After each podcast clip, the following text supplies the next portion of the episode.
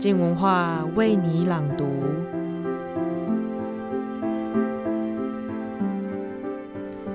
周日早安，今天是黄宗杰的书评时间。在听书之前，我们先来算一下好了。从起床到现在，你今天已经按了多少赞？开了多少网页？回了多少讯息呢？演算法让这些关于我们的数位足迹，或者说我们的隐私，变成了一项项广告商都渴望的商品。这听起来或许有点令人担忧，但今天黄宗杰的书评时间就即将用《打开演算法黑箱》这本书来回应这个议题。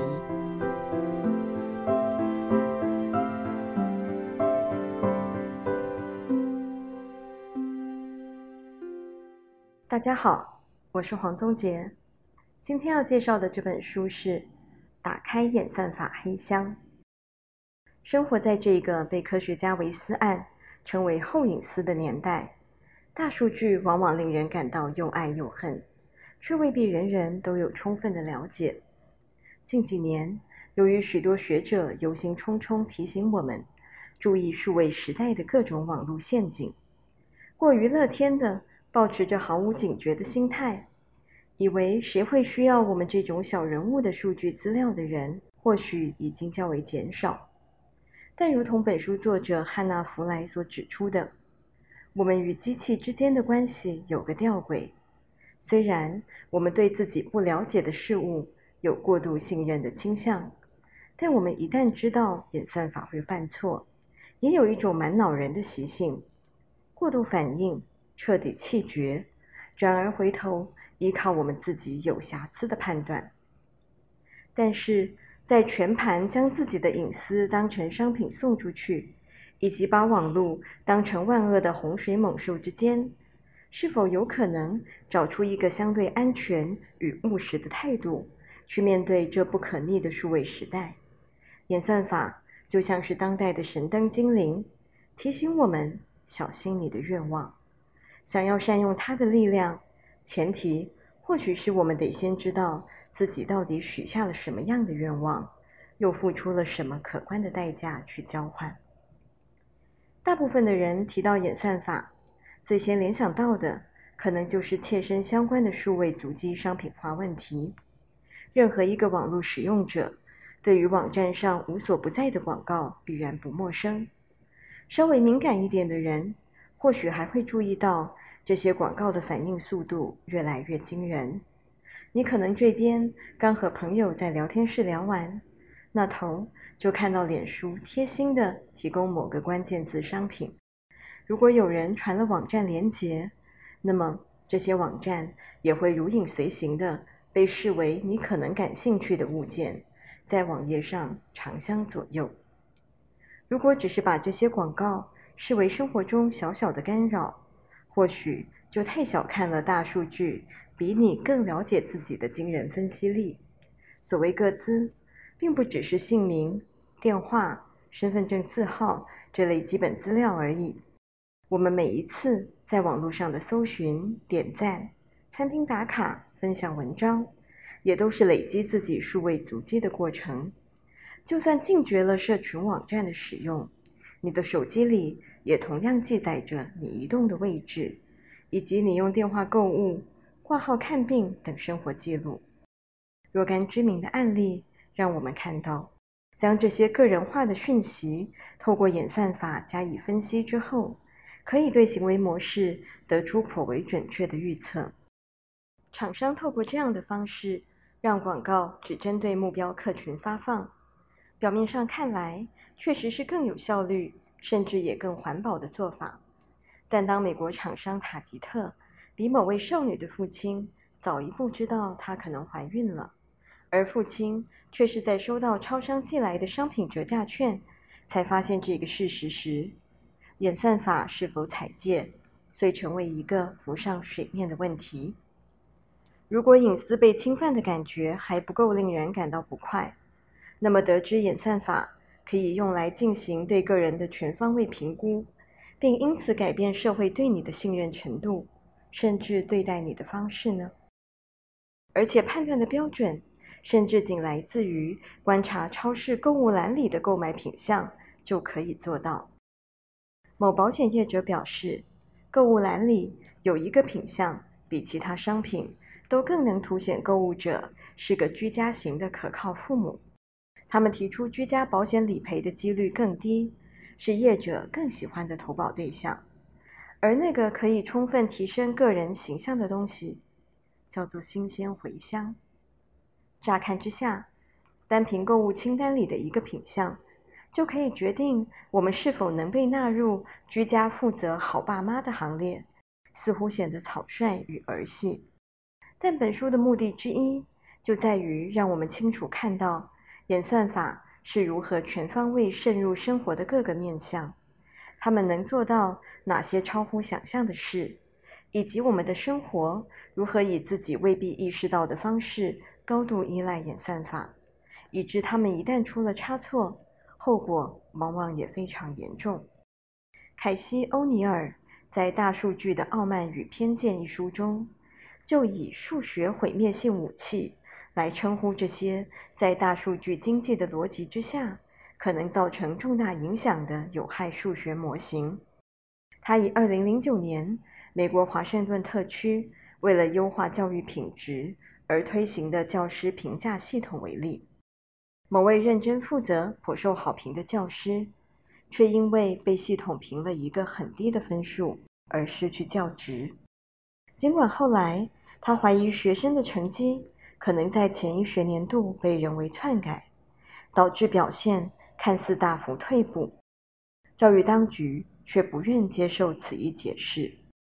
欧尼尔据此提醒读者：某个演算法处理了一些数据，估算出某个人不适合聘用，将会借钱不还，将参与恐怖活动或教学表现不称职的几率，然后根据该几率算出一个分数，而该分数。可能令当事人的生活天翻地覆。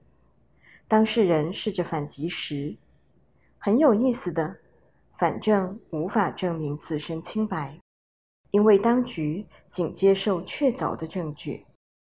我们将一再看到，在证据标准这一点上，当局对数学毁灭性武器受害者的要求，远高于对演算法的要求。欧尼尔的提醒确实相当重要。他的观点对于那些盲目信任大数据或因无所知而任其摆布的民众而言，可说敲响了一记警钟。但同样是圈内数学家的角度，打开演算法黑箱，抱持的态度却没有这么悲观。尽管书中所揭露的演算法一旦失误可能产生的风险，以及其中牵涉的道德争议，并不比前述大数据的傲慢与偏见，或是马克·古德曼谈论高科技犯罪危机的未来的犯罪等书要少。事实上，书中提到的建筑师伊布拉辛的遭遇，与华盛顿特区被解聘的那位老师虽然状况不同，却似乎同样证明了。将大数据称为数学毁灭性武器，并非夸大其词。由于联邦调查局干员在对照表单时的疏失，导致伊布拉辛被置入恐怖组织名单中而遭到禁飞。尽管错误很快被发现，但他顺利出境后，却依然在回程时被挡下。这次他的护照被注销，最后花了十年才打赢官司。但在这漫长的过程中，他被剥夺了回家的权利。一切只是因为，当人为的错误进入了自动化系统之后，就被视为不容置疑的权威所致。但是，与其说弗莱想借此说明大数据的不可靠，不如说他想挑战的是整个社会看待大数据的心态，以全有或全无的态度面对大数据。既不实际，也办不到。这精灵已被放出来了，无法回收。但他同时也完成了许多单凭人力无法实现的事。佛莱像个公平的评审，他打开黑箱，将演算法在当代社会所扮演的角色与权力一一进行盘点，并且厘清这些炫目戏法背后运作的关键。他说：“演算法很像魔术幻觉，一开始看起来简直是真实版的巫术。然而，一旦你知道戏法是怎么变的，神秘感便烟消云散了。往往有某种简单到可笑。”或是明目张胆到令人忧心的东西隐藏在幕后。明目张胆到令人忧心的例子，我们已知不少。但本书特别精彩之处，在于弗莱同时也让我们看见演算法为何迷人，以致我们一步步堕入失去警觉心的陷阱。对大数据的议题稍有涉猎的读者，就会知道大数据。绝不仅是用在网络资料分析这个领域而已，司法、医疗、交通、政治，现实生活中所有重要的层面都有它们的存在。他在前作《数学的恋爱应用题》就曾精彩的分析如何将数学模型应用在看似毫无关联的爱情领域，例如计算出在社交场合主动出击绝对比被动等待要好。或是如何将性伴侣人数的调查应用在减缓流行病的传播上。透过这些生活化的例子，他强调，数学本身是将现实抽象化，而不是复制现实的学科。过程中能带给我们很真实的价值。数学是用来研究人类行为的模式，让我们得以用深刻的新观点观察从恐怖主义。到城市生活等事物，这些模式当然有其必然的局限，但弗莱透过和数学公式一般简洁优雅的文笔，指出若我们善用演算法，反而可以协助更容易因为主观、疲倦或各种身心状况而发生误判的人类，减少决策时的错误。以无人自驾车为例，许多人对其保持疑虑的理由，早已从技术上的可行性，转为人类驾驶会面临大规模失业，以及机器人如何进行道德判断的质疑，如同除草机不会自动避开小动物，如何训练无人自驾车避免路杀，又不会造成危险驾驶的风险。如果某人的道德选择成为城市设计内建的道德标准，我们愿意接受吗？书中提到。宾士汽车发言人冯·胡歌曾在一次受访时表示：“如果知名的道德思想实验电车难题发生，宾士未来的自驾系统毫无疑问会选择救车里的那一个。”此言一出，宾士几乎被各种谴责的声音淹没。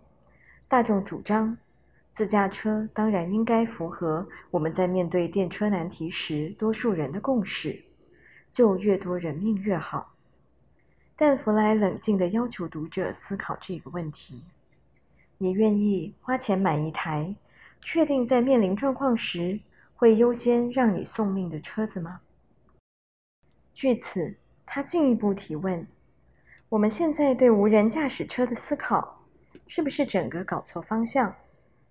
我们应该想象的未来，不是一堆会说话的霹雳车在路上乱跑。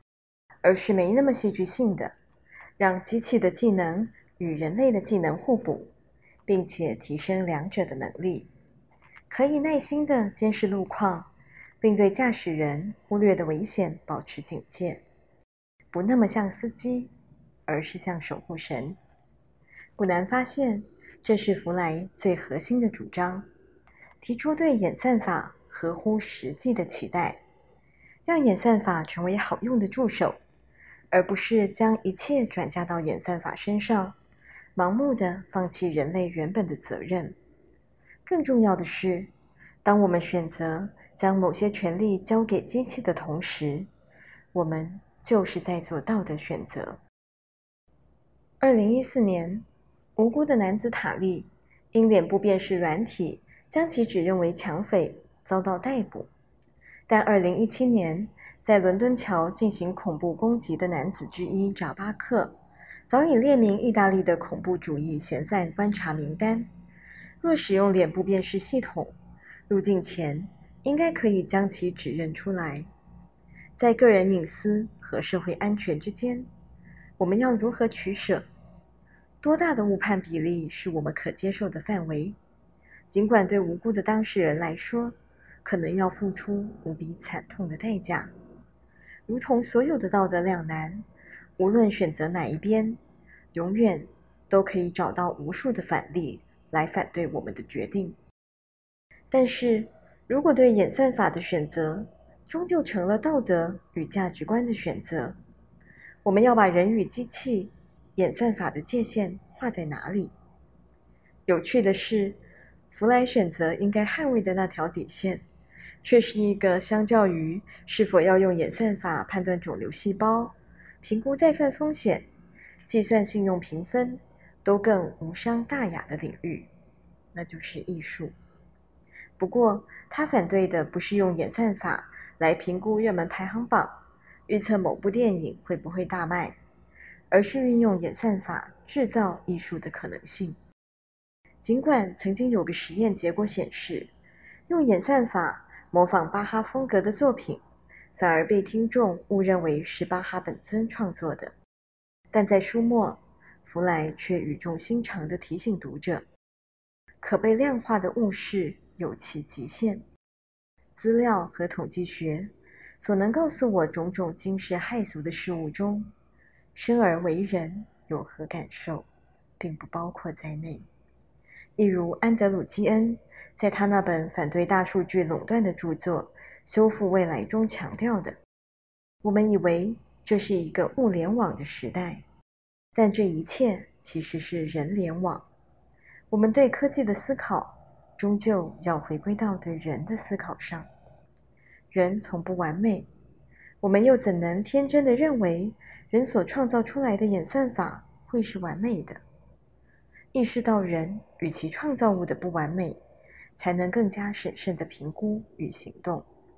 福来让我们看到，神秘的黑箱只是幻象，里面装着的是我们向科技许下的愿望。在享受炫目声光秀的同时，我们也不能忘记。魔术师从来变不出无中生有的鸽子。所有的演出背后，都可能有着暗淡的真相，一如所有的愿望都会有代价。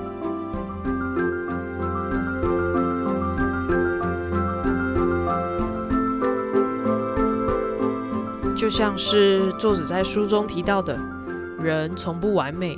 我们又怎能天真的认为人所创造出来的演算法是完美的呢？对于科技的想象，每一步都考验着我们心中的那条线。至于那条线要如何划分，那就要回过头来问问我们想要的世界究竟是什么样子。谢谢收听，今天的书评就到这里。明天就是我们的一周好好玩系列节目时间了。而我们的第二季好好玩节目也即将来到尾声，有什么话或是对我们好奇的吗？都欢迎到静文化的粉丝专业帮我们留言。那我们下周的节目再见喽。